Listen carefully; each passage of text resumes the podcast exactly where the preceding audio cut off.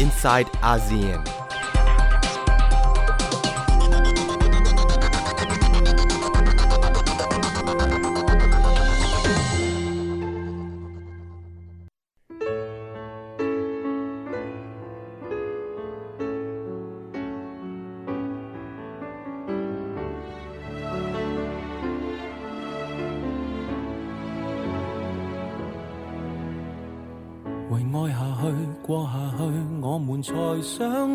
作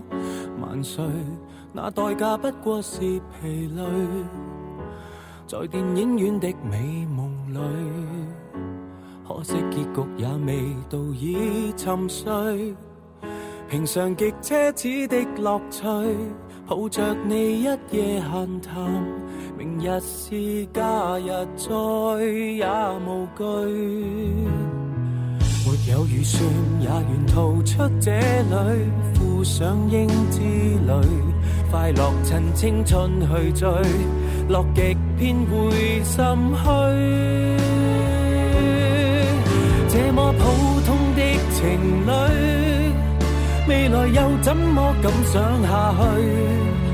但求学会吃苦的乐趣。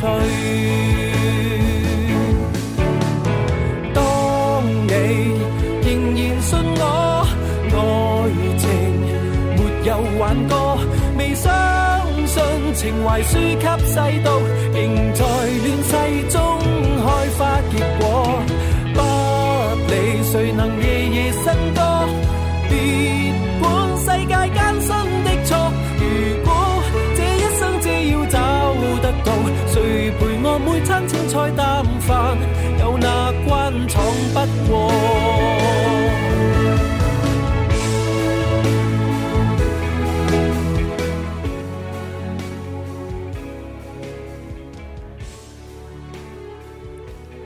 สวัสดีค่ะ ยินดีต้อนรับคุณผู้ฟังเข้าสู่รายการ i n s i ซต์อาเซียน วันนี้ดิฉันชลันทรโยธาสมุทรทำหน้าที่ดำเนินรายการนะคะ แม้ว่าสถานการณ์การประท้วงในฮ่องกง จะกลับเข้าสู่ภาวะปกติแล้วหลังจากที่ตำรวจใช้กำลังสลายการชุมนุมผู้ประท้วงต่อต้านกฎหมายส่งตัวผู้ร้ายข้ามแดน บริเวณถนนรอบสะพานนิติบัญญัตินะคะ แต่ว่าก็ยังมีผู้ประท้วงบางกลุ่ม กลุ่มย่อยๆ ปักหลักประท้วงอดอาหาร รวมถึงรวมตัวกันร้องเพลง ประท้วงเพื่อกดดันรัฐบาลอย่างกดกดดันรัฐบาลต่อไปนะคะ แล้วก็บนโลกออนไลน์ก็มีการนัดรวมตัวกันเพื่อรวมตัวกันประท้วงอีกครั้งในวันอาทิตย์ที่จะถึงนี้นะคะ 14 มิถุนายนที่ผ่านมาผู้สื่อข่าวรายงานว่า ก็มีผู้ประท้วง 21 คน รวมตัวกันอดอาหารประท้วงเพื่อกดดันให้รัฐบาลฮ่องกง เพิกถอนกฎหมายส่งตัวผู้ร้ายข้ามแดน ซึ่งมองว่าจะเป็นการเปิดทางให้มีการส่งตัวผู้ต้องหาผู้ต้องสงสัย ไปให้กับทางจีนแผ่นดินใหญ่ ผู้ประท้วงหลายคนอดปักหลักอดอาหารบริเวณสะพานลอยใกล้สะพานนิติบัญญัติ แล้วก็ตั้งเป้าว่าจะอดอาหารยาวนานมากกว่า 100 ชั่วโมง หนึ่งในผู้ชุมผู้ผู้ร่วมอดอาหารประท้วงได้ได้เผยถึงในช่วงเหตุการณ์สลายการชุมนุมเมื่อวันพุธที่ผ่านมานะคะว่า เป็นการใช้กำลังของเจ้าหน้าที่ที่กระทำอย่างโหดร้าย แล้วก็มีการประทะกันประปายในช่วงเย็นของวันนั้น แล้วก็ในช่วงเพื่อให้มีการเคลียร์พื้นที่ชุมนุมก่อนที่บรรยากาศจะกลับเข้าสู่ภาวะปกติ การประทะกันระหว่างตำรวจ แล้วก็กลุ่มผู้ประท้วงเมื่อวันที่ 12 ที่ผ่านมา ทำให้มีผู้ได้รับบาดเจ็บกว่า 70 คน โดยตำรวจปราบจราจรยิงแก๊สน้ำตา แล้วก็กระสุนยางเข้าใส่ผู้ประท้วง ที่พยายามบุกแนวรักษาความปลอดภัยรอบสภานิติบัญญัติ ส่งผลให้การพิจารณากฎหมายส่งตัวผู้ร้ายข้ามแดนเลื่อนออกไปอย่างไม่มีกำหนดนะคะ ไปย้อนดูในในในช่วงเวลาของการชุมนุม เริ่มตั้งแต่วันที่ 9 มิถุนายนที่ผ่านมา กลุ่มคนรวมตัวกันการประท้วงแล้วก็มีการประเมินจำนวนคนที่มาเข้าร่วมนะคะ ตัวเลขก็ค่อนข้างหลากหลาย ผู้จัดการชุมนุมเองเนี่ยก็ก็ประเมินว่ามีคนประมาณถึงหนึ่งล้านคนเข้าร่วมการชุมนุม ขณะที่เจ้าหน้าที่ตำรวจเองประเมินว่ามีประมาณ 3 0 0แสนคน แล้วก็ในวันที่ 10 มิถุนายนก็มีการนัดหยุดงานหยุดเรียน เพื่อร่วมประท้วงต่อเนื่อง หลังผู้บริหารเขตปกครองพิเศษแคลรีแลมออกมาถแถลงว่า จะไม่ถอนแล้วก็ไม่เปลี่ยนแปลงแก้ไขกฎหมายแต่อย่างใด จึงเป็นที่มาของการนัดรวมตัวการประท้วงต่อเนื่องในวันที่ 12 มิถุนายนที่ผ่านมา เรียกได้ว่าเป็นการประท้วงที่มีการรวมตัวของคนมากที่สุดในการประท้วงฮ่องกงที่ผ่านมานะคะ จนนำไปสู่การสลายการชุมนุมอย่างที่เป็นข่าว การประทะเกิดขึ้นเมื่อ ผู้ประท้วงเนี่ยพยายามบุกโจมตีอาคารที่ทำการของรัฐบาล แล้วก็ตำรวจก็เลยยิงแก๊สน้ำตากระสุนยางเข้าใส่ มีผู้บาดเจ็บ อย่างที่เรียนไปประมาณ 70 กว่าคนนะคะ แล้วก็มีรายงานว่าตำรวจได้รับบาดเจ็บ 21 นาย ส่วนวันหลังหลังเหตุสลายการชุมนุมในวันที่ 13 มิถุนายน กลุ่มนักศึกษาเองก็มีการรวมตัวกันอย่างต่อเนื่องบริเวณทำเนียบผู้บริหารสูงสุด มีการชุมนุมชูป้าย ชุมนุมอย่างสงบแล้วก็อดอาหารประท้วงอย่างที่ได้เล่าให้ฟังกันนะคะ ที่ผ่านมาเนี่ยฮ่องกงเป็นการปกครองภายใต้สองระบบหนึ่งประเทศ มีการประท้วงเกิดขึ้นหลายครั้ง บางครั้งก็สำเร็จบางครั้งล้มเหลว คุณพงษทัศน์สุขพงศ์วิเคราะห์เหตุประท้วงฮ่องกงหลังการหลังจากที่ฮ่องกงเข้ามาอยู่กับจีนค่ะ แล้วก็น่าสังเกตด้วยนะครับ ยิ่งรัฐบาลปักกิ่งเข้ามาแทรกแซงมากเท่าไหร่ การประท้วงในระยะหลังๆ เรียกได้ว่าตั้งแต่ปี 2557 เป็นต้นมาเนี่ยแทบไม่ได้ก่อให้เกิดการเปลี่ยนแปลงในเชิงโครงสร้างเลยนะครับ คุณผู้ชมครับการชุมนุมประท้วงที่เป็นการแสดงถึงการคัดค้านนโยบาย หรือว่ามาตรการต่างๆ ของรัฐบาลฮ่องกงไม่ใช่เรื่องใหม่นะครับ ก่อนหน้านี้รัฐบาลฮ่องกงก็เคยเผชิญกับการชุมนุมประท้วงครั้งใหญ่ ๆ มาแล้วอย่างน้อยๆ 2 ครั้ง ในระยะเวลา 10 กว่าปีที่ผ่านมาครับมาดูครั้งแรกกันเลยนะครับว่าเกิดขึ้นเมื่อปีอะไรและมีเป้าหมายเพื่ออะไร ครั้งแรกเกิดขึ้นเมื่อปี 2546 นะครับครั้งนั้นมีชาวฮ่องกงมากกว่า 5 0 0 0 0 0 คนที่ออกมาเดินขบวนประท้วง ต่อต้านการออกกฎหมายความมั่นคงฉบับใหม่ที่ เตรียมจะเพิ่มบทลงโทษจำคุกตลอดชีวิตกับผู้กระทำความผิดฐานเป็นกบฏ แล้วก็ปลุกระดมมวลชนครับผู้ประท้วงส่วนใหญ่เนี่ยเขามองว่าการเพิ่มบทลงโทษแบบนี้ จะเป็นการลิดรอนสิทธิเสรีภาพขั้นพื้นฐานของชาวฮ่องกง และใช้เล่นงานกลุ่มนักเคลื่อนไหวที่กระด้างกระเดืองกับรัฐบาลปักกิ่งนะครับ โดยการเดินขบวนประท้วงจบลงด้วยชัยชนะของกลุ่มมวลชน หลังจากรัฐบาลฮ่องกงทนแรงกดดันไม่ไหว ยกเลิกการผลักดันกฎหมายฉบับนี้ แล้วก็นำไปสู่การลาออกจากตำแหน่งของผู้ว่าการฮ่องกงในขณะนั้นครับ มาดูครั้งที่ 2 กันนะครับ เป็นการประท้วงครั้งใหญ่ เชื่อว่าคุณผู้ชมหลายคนยังจำกันได้เมื่อปี 2557 สหพันธ์นักศึกษาของฮ่องกงเขาจัดการประท้วงในนาม Umbrella Movement ที่ใช้ร่มสีเหลืองเป็นสัญลักษณ์ การประท้วงในครั้งนั้นมีเป้าหมายเพื่อเรียกร้องสิทธิในการเลือกตั้ง ผู้ว่าการฮ่องกงอย่างอิสระนะครับแล้วก็ไม่ยอมรับรายชื่อของผู้ลงสมัครรับเลือกตั้งที่ผ่านการพิจารณาจากรัฐบาลปักกิ่งด้วยครับ เหตุการณ์เมื่อ 5 ปีที่แล้วจบลงด้วยการสลายการชุมนุมนะครับก่อนที่จะดำเนินคดีกับโจชัวว่อง และแกนนำอีกหลายคนในข้อหาก่อความไม่สงบ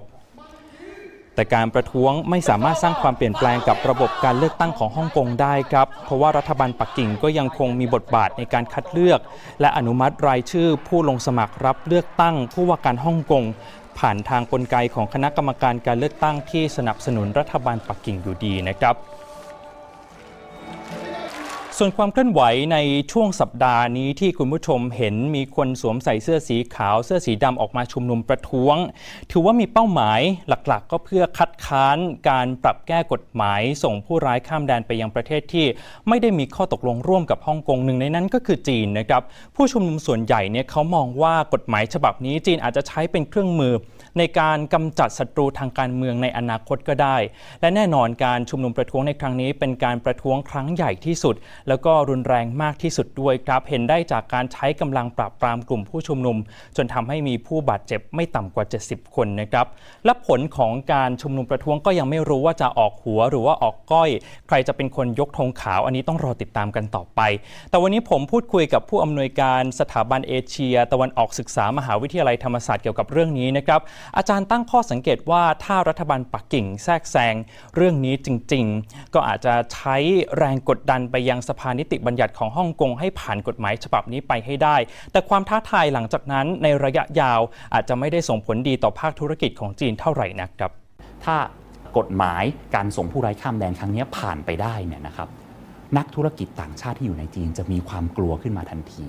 ว่าตนเองอาจจะตกเป็นเครื่องมือทางการเมือง หาก จีนกับสหรัฐยังมีข้อพิพาทอะไรกัน เช่น ข้อพิพาททางการค้าตอนนี้นะฮะมีเรื่องหัวเว่ยมีเรื่องอะไรพวกนี้นะครับจีนอาจจะสร้างอำนาจต่อรองเหนือสหรัฐด้วยการอะไรครับ ด้วยการจับนักธุรกิจต่างชาติที่อยู่ในฮ่องกง และอาจจะบอกว่าเขาอาจจะทำผิดอะไรบางอย่าง ส่งเข้าไปดำเนินคดีในจีนได้อย่างง่ายดาย อันนี้อาจจะทำให้ในระยะยาวนะครับ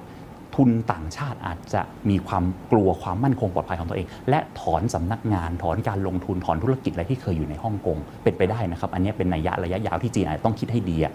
สรุปในภาพรวมนะครับเรื่องของมวลชนที่เพิ่มจำนวนขึ้นในการประท้วงแต่ละครั้ง อาจจะสะท้อนให้เห็นได้ 2 ภาพครับภาพแรกก็คือกระแสการต่อต้านรัฐบาลปักกิ่งที่เข้มข้นมากขึ้นนะครับคุณพรวดีคุณวราวิทย์ส่วนอีกภาพหนึ่งก็คือการตั้งคำถาม ถึงรัฐบาลปักกิ่งด้วยเกี่ยวกับการปกครองแบบ 1 ประเทศ 2 ระบบที่ตอนนี้ค่อนข้างเปราะบางมากทีเดียวครับค่ะขณะที่แครีแลมผู้บริหารสูงสุดเขตบริหารพิเศษฮ่องกง เรียกได้ว่าถูกกดดันอย่างหนักทั้งจากภาคประชาชน มองว่าเธอเป็นหุ่นเชิดของทางการจีน ขนาดเดียวกัน ไม่ว่าจะเป็นพักร่วมรัฐบาล คนในพักของเธอพักฝ่ายค้าน รวมถึงอดีตผู้บริหารสูงสุด เขตบริหารพิเศษ ต่างก็ออกมาให้ความเห็นว่ารัฐบาลควรจะยุติการเดินหน้าเรื่องนี้ เพราะมองจากแรงกดดันที่เกิดขึ้นจากประชาชนนะคะ รวมไปถึงภาคธุรกิจเอง หุ้นของฮ่องกงเองก็เรียกได้ว่าตกลงอย่างมากในช่วงที่เหตุการณ์นี้เกิดขึ้น เธอได้ให้สัมภาษณ์กับสถานีโทรทัศน์ทีวีบีของฮ่องกงเมื่อ 12 มิถุนายนที่ผ่านมาว่า ไม่เคยคิดจะขายฮ่องกงตามที่ถูกกล่าวหา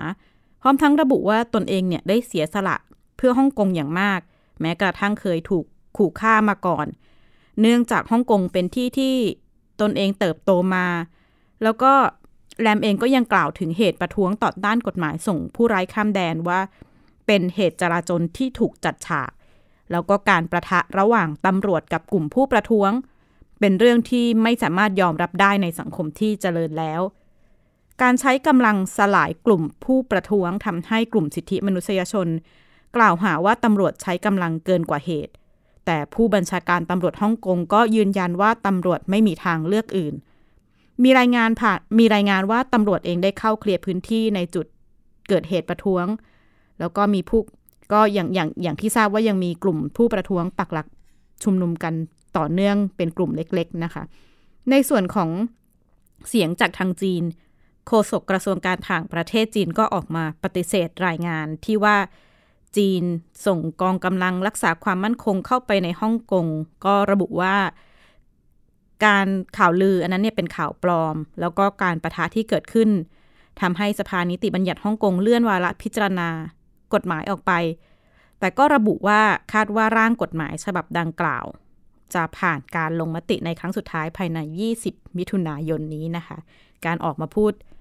เส้นนี้ก็แสดงท่าทีที่ชัดเจนของ จีนต่อปัญหาเรื่องนี้ ลองมาดูในมุมของสื่อแล้วก็ผู้นำประเทศต่างๆ มองสถานการณ์ของฮ่องกงค่อนข้างแตกต่างกันไปนะคะสำหรับสื่อที่เรียกได้ว่าเป็นกระบอกเสียงของทางการจีนก็ออกมากล่าวโทษ ผู้ชุมนุมที่ไม่ปฏิบัติตามกฎหมายจนทำให้ฮ่องกงเสียภาพลักษณ์ขณะที่เทเลซาเมย์นายกรัฐมนตรีอังกฤษ ระบุว่ากฎหมายส่งผู้ร้ายข้ามแดนของฮ่องกง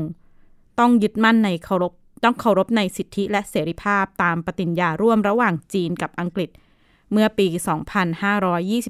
2527 นอกจากนี้ก็ยังได้แสดงความกังวลต่อผลกระทบที่จะเกิดขึ้นกับพลเมืองอังกฤษที่อาศัยอยู่ในฮ่องกง หลังเหตุการณ์นี้เกิดขึ้นจนทำให้มีผู้บาดเจ็บมากกว่า 70 คนนะคะ ขณะที่โดนัลด์ทรัมป์ประธานาธิบดีสหรัฐ ตั้งความหวังว่าฮ่องกงแล้วก็จีนแผ่นดินใหญ่ จะหันมาร่วมมือกันหาทางออก ต่อความขัดแย้งแล้วก็ การชุมนุมประท้วงในครั้งนี้ได้ในที่สุด ด้านสมาชิกผู้แทนราษฎรพรรคเดโมแครตแล้วก็พรรครีพับลิกันเตรียมผลักดันกฎหมาย พิจารณาการให้สิทธิประโยชน์ด้านการค้าแก่ฮ่องกง เพื่อใช้เป็นการตอบโต้กฎหมายฉบับดังกล่าว ขณะที่หนังสือพิมพ์ไชน่าเดลี่ซึ่งก็เรียกได้ว่าเป็นกระบอกเสียงของพรรคคอมมิวนิสต์จีน ก็ระบุว่าการประท้วงในครั้งนี้แสดงให้เห็นถึงความไม่เคารพกฎหมายทำลายภาพลักษณ์ของฮ่องกง เนื่องจากกลุ่มผู้ประท้วง และผู้สนับสนุนจากต่างประเทศ ยังคงเดินหน้าคัดค้านปรับแก้กฎหมายส่งผู้ร้ายข้ามแดน โดยไม่สนใจกฎหมายและ กระบวนการยุติธรรม แล้วก็ความปลอดภัยของสาธารณะนะคะ จาก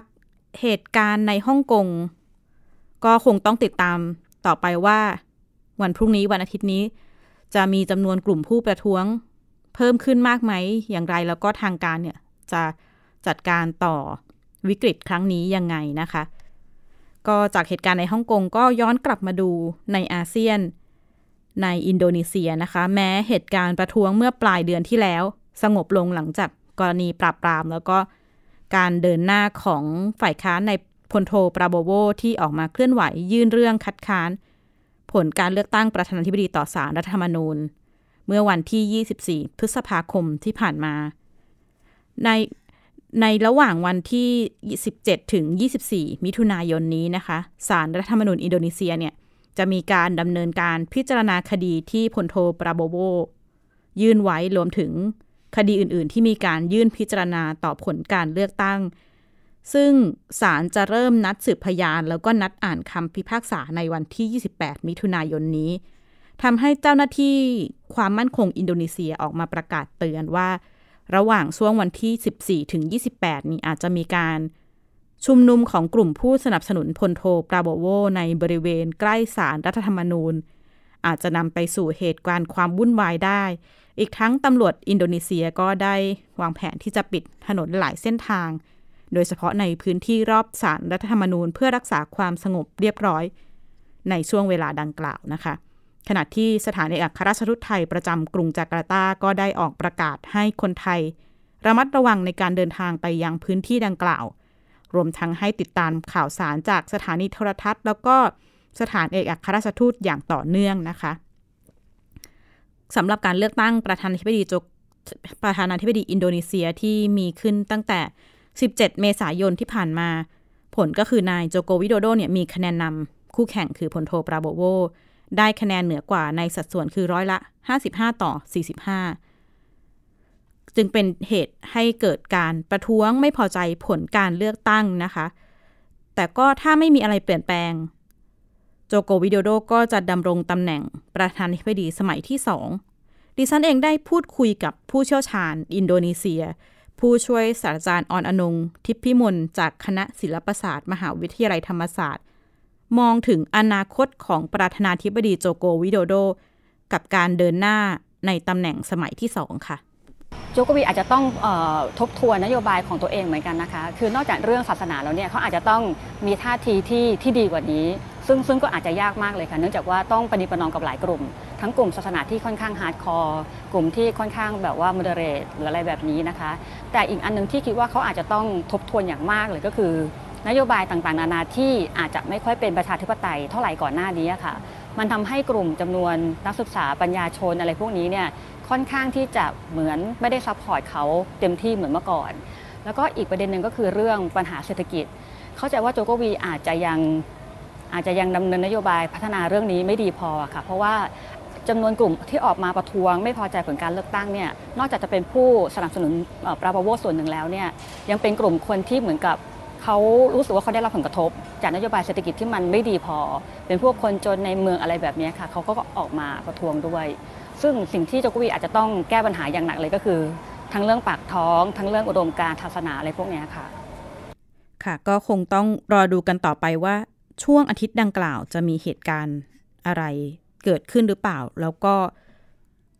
คงเป็นตัวกำหนดอนาคตโจโกวิโดโดต่อการเดินหน้าในฐานะ ประธานาธิบดีสมัยที่สองต่อไปนะคะ จากเหตุการณ์ที่อินโดนีเซีย ก็ขอกลับมาดูเหตุการณ์บ้านเราที่ประเทศไทยในภาคใต้ของเรา หัวหน้าคณะพูดคุยอำนวยความสะดวกประเทศมาเลเซียนะคะ ได้ยืนยันผ่านไทย PBS ระบุว่าอีกสองสัปดาห์ข้างหน้า เตรียมจะมีการพูดคุยสันติภาพกันอีกครั้งที่ปีนังประเทศมาเลเซีย ระหว่างกลุ่มมาลาปัตตานี แล้วก็รัฐบาลไทย หลังกระบวนการพูดคุยเนี่ยมีเหตุให้หยุดชะงักในเดือนกุมภาพันธ์ที่ผ่านมา แล้วก็เชื่อว่าการเปลี่ยนแปลงภายในกลุ่มนาราปัตตานี แล้วก็การแต่งตั้งคณะรัฐมนตรีของรัฐบาลใหม่ของไทย จะไม่ส่งผลกระทบต่อการพูดคุยนะคะ ติดตามรายงานกับคุณติชิลาพุทธสารพันธ์ค่ะ Ini cara yang เปิดใจครั้งแรกของพลตำรวจเอกตันสรีอับดุลราฮิมบินโมฮัมหมัดนู หัวหน้าคณะผู้อำนวยความสะดวกการพูดคุยสันติสุขประเทศมาเลเซีย ขณะเยือนสามจังหวัดชายแดนภาคใต้ ยังคงย้ำจุดยืนในการผลักดันให้เกิดสันติภาพในสามจังหวัดชายแดนภาคใต้ แม้ว่าการแก้ปัญหาจะยากมากกว่าการเจรจา กับพรรคคอมมิวนิสต์มาลายาในอดีต เหมือนที่ตัวเองเคยประสบความสำเร็จ เนื่องจากปัญหา 3 จังหวัดชายแดนภาคใต้มีความซับซ้อน และในช่วงหลายปีที่ผ่านมา ก็เกิดความสูญเสียทั้งต่อชีวิตและทรัพย์สินจำนวนมาก ไม่นับรวมผลกระทบที่เกิดขึ้นกับผู้ต้องสงสัย ผู้ที่ถูกคุมขังและคนทั่วไป มาเลเซียจึงมีความตั้งใจอย่างมาก ที่จะมาแก้ปัญหานี้ด้วยการสารต่อกระบวนการพูดคุย ระหว่างกลุ่มมาราปัตนีกับรัฐบาลไทย ที่หยุดชะงักไปตั้งแต่เดือนกุมภาพันธ์ โดยจะขอให้ทั้งสองฝ่าย กลับมาหารือร่วมกันอีกครั้ง ในอีกสองสัปดาห์ข้างหน้า ที่รัฐปีนังประเทศมาเลเซีย and I also do not know even today who is going to take over to to replace him. Whatever it หัวหน้าคณะผู้อำนวยความสะดวกมาเลเซียยอมรับว่าไม่ทราบเหตุผลที่แท้จริง ในการลาออกของนายสุกรีฮารีหัวหน้าคณะพูดคุยสันติสุขฝ่ายมาราปัตตานีแต่เชื่อว่ากระบวนการพูดคุยจะยังถูกสานต่อจากกลุ่มผู้เห็นต่างทุกกลุ่มรวมถึงไทยที่ได้รัฐบาลใหม่เป็นชุดเดิม จึงอาจไม่มีผลต่อการเปลี่ยนแปลงมากนัก หรือแม้แต่มาเลเซีย ที่แม้นายมหาเทมโมฮัมหมัดนายกรัฐมนตรี อาจเหลือเวลาในตำแหน่งอีกหนึ่งปี และอาจจะส่งผลต่อการทำหน้าที่ของตัวเขา ก็ขึ้นอยู่กับการตัดสินใจของนายกรัฐมนตรี แต่เชื่อว่าการทำหน้าที่เป็นคนกลางของมาเลเซีย ในการพูดคุยสันติสุขจะยังคงอยู่ I think uh, General General Prayut is he, he's still a prime minister. I think uh, I might be wrong, but I think there is no change in the Thai government decision to to talk for peace. ข้อมูลที่ได้จากการพูดคุยกับตัวแทนพรรคการเมืองในพื้นที่ 3 จังหวัดชายแดนภาคใต้ ผู้ว่าราชการจังหวัด นักวิชาการ ผู้นำศาสนา และแนวร่วมบางกลุ่ม ระหว่างการลงพื้นที่ หัวหน้าคณะผู้อำนวยความสะดวกฝ่ายมาเลเซียระบุว่า จะนำไปรวบรวม เพื่อรายงานต่อนายมหาเท ก่อนจะกำหนดกรอบในการพูดคุย ส่วนข้อเรียกร้องให้มีการจัดทำพื้นที่ปลอดภัย ก็ต้องเป็นไปตามข้อตกลงของคู่เจรจาทั้งสองฝ่าย แต่การพูดคุยยังไปไม่ถึงจุดนั้น ติชิลาพุทธสารพันธ์ไทย PBS รายงาน กลับมามองการเมืองไทยนะคะ แม้เราจะได้ชื่อนายกรัฐมนตรีแล้ว รู้รายชื่อคณะ ครมบางส่วน แต่ก่อนที่รัฐบาลใหม่จะถแถลงนโยบายพัฒนาประเทศต่อสาธารณชน องค์กรต่อต้านคอร์รัปชันได้รวบรวมความคิดเห็นของประชาชน แล้วก็ทบทวนงานที่หน่วยงานภาคส่วนต่างๆ ได้ขับเคลื่อนมาตลอดกำหนดเป็นข้อเสนอถึงรัฐบาลชุดใหม่ เรียกร้องให้ดำเนินการเน้นปราบปรามโกง โดยเสนอ 6 วาระสำคัญต้านโกงเป็นนโยบายแห่งชาติ และประเด็นสำคัญที่ประชาชนต้องการคือ ให้รัฐเปิดเผยข้อมูลการจัดซื้อจัดจ้าง ที่ประชาชนสามารถเข้าถึงได้ง่ายเพื่อความโปร่งใส ติดตามรายงานกับคุณวิภาปิ่นแก้วค่ะ 6 ข้อเสนอจากองค์กรต่อต้านคอร์รัปชันที่รวบรวมจากความคิดเห็นของประชาชนทั้งประเทศเมื่อปลายปีก่อนการเลือกตั้งกำหนดเป็นข้อเสนอถึงรัฐบาลชุดใหม่นำไปเป็นนโยบายด้านการต่อต้านคอร์รัปชัน และต้องการให้ปฏิบัติได้จริง คือรับฟังเสียงประชาชนสร้างการมีส่วนร่วม เปิดเผยข้อมูลการจัดจ้างที่ประชาชนเข้าถึงง่าย และการใช้อำนาจในการบริหารที่เป็นธรรมกำกับดูแลคนในพักร่วมรัฐบาลอย่างเคร่งครัด ไม่ให้คดโกง ลงโทษทันทีหากทุจริต สนับสนุนให้องค์กรตรวจสอบ เช่น ปปชทำงานอย่างเป็นอิสระ ปราศจากการแทรกแซง แต่งตั้งยกย้ายข้าราชการ ควรโปร่งใสเป็นธรรม ไม่เห็นแก่พวกพ้อง ต่อเนื่องเรื่องการบังคับใช้กฎหมาย ระเบียบปฏิบัติต่างๆ อย่างเข้มข้น ลดทอนตัวบทที่ไม่จำเป็น การเข้าถึงข้อมูลนะครับออของภาครัฐนะครับ การสร้างการมีส่วนร่วม ประชาชนต้องมีส่วนร่วมนะครับ เรื่องของอะไรนะฮะ เรื่องของระบบราชการนะครับที่เมื่อกี้ผมได้กล่าวถึง แต่งตั้งโยกย้าย รวมทั้งแน่นอนสอดส่องดูแลนะครับพฤติกรรมให้อยู่ในร่องในรอยนะอันนี้ก็เป็นเรื่องระดับต้นๆที่ประชาชนได้สะท้อนกลับมา รัฐบาลชุดใหม่มาจากการเลือกตั้ง มีฝ่ายค้านทำหน้าที่ตรวจสอบเลขาธิการองค์กรต่อต้านคอร์รัปชันคาดหวังว่า จะเห็นปัญหาการคอร์รัปชันน้อยลง สิ่งสำคัญคือการเปิดเผยข้อมูลให้ประชาชนสามารถเข้าถึง ตรวจสอบ และนำไปใช้ได้ง่าย การเปิดเผยข้อมูลเป็นการแสดงความโปร่งใสเราคาดหวังมากนะครับ อยากเห็นความก้าวหน้า อยากเห็นว่าทุกวันคอร์รัปชันของบ้านเราลดลงน้อยลงนะครับ คนโกงถูกจับมากขึ้น ลงโทษมากขึ้นนะครับ ก็ เป็นเรื่องที่คนไทยทุกคนต้องช่วยกันดูแลนะครับ อย่าไปคาดหวังว่าเราจะได้รัฐบาลใหม่เข้ามาแล้วเป็นอัศวินมาขาวทำให้คอร์รัปชันมันหมดไปนะครับ แต่ถ้าเราช่วยกันตรวจสอบช่วยกันออบอกรัฐบาล ว่าเราอยากเห็นอะไร เราต้องการอะไร เชื่อว่ามันจะมีอะไรดีขึ้นมาบ้างครับ ดีกว่าเราทุกคนจะนิ่งเฉยนอกจากข้อเสนอทั้ง 6 ข้อที่ต้องการให้เป็นนโยบายแล้ว องค์กรต่อต้านคอร์รัปชัน ยังเสนอให้รัฐสภาหรือฝ่ายนิติบัญญัติ ทั้งสภาผู้แทนราษฎรและวุฒิสภา โดยเฉพาะบทบาทฝ่ายค้านในสภาผู้แทนราษฎร ต้องมีหน้าที่ตรวจสอบถ่วงดุลการทำงานของฝ่ายรัฐบาลอย่างเข้มข้น ตรงไปตรงมา เพราะทั้งสองฝ่ายคือตัวแทนประชาชน วิภาปิ่นแก้ว ไทย PBS รายงาน ก็ปฏิเสธไม่ได้นะคะว่าเหตุการเมืองต่างๆ ทั้งในอาเซียนแล้วก็ในประเทศ เอเชียเราก็มีงานเปลี่ยนแปลงเกิดขึ้นตลอดเวลา ก็คงต้องติดตามอย่างต่อเนื่องกันต่อไปว่าสถานการณ์การเมืองต่างๆ ของอาเซียนเราจะเป็นยังไง แต่ที่แน่ ๆ ในอาทิตย์หน้า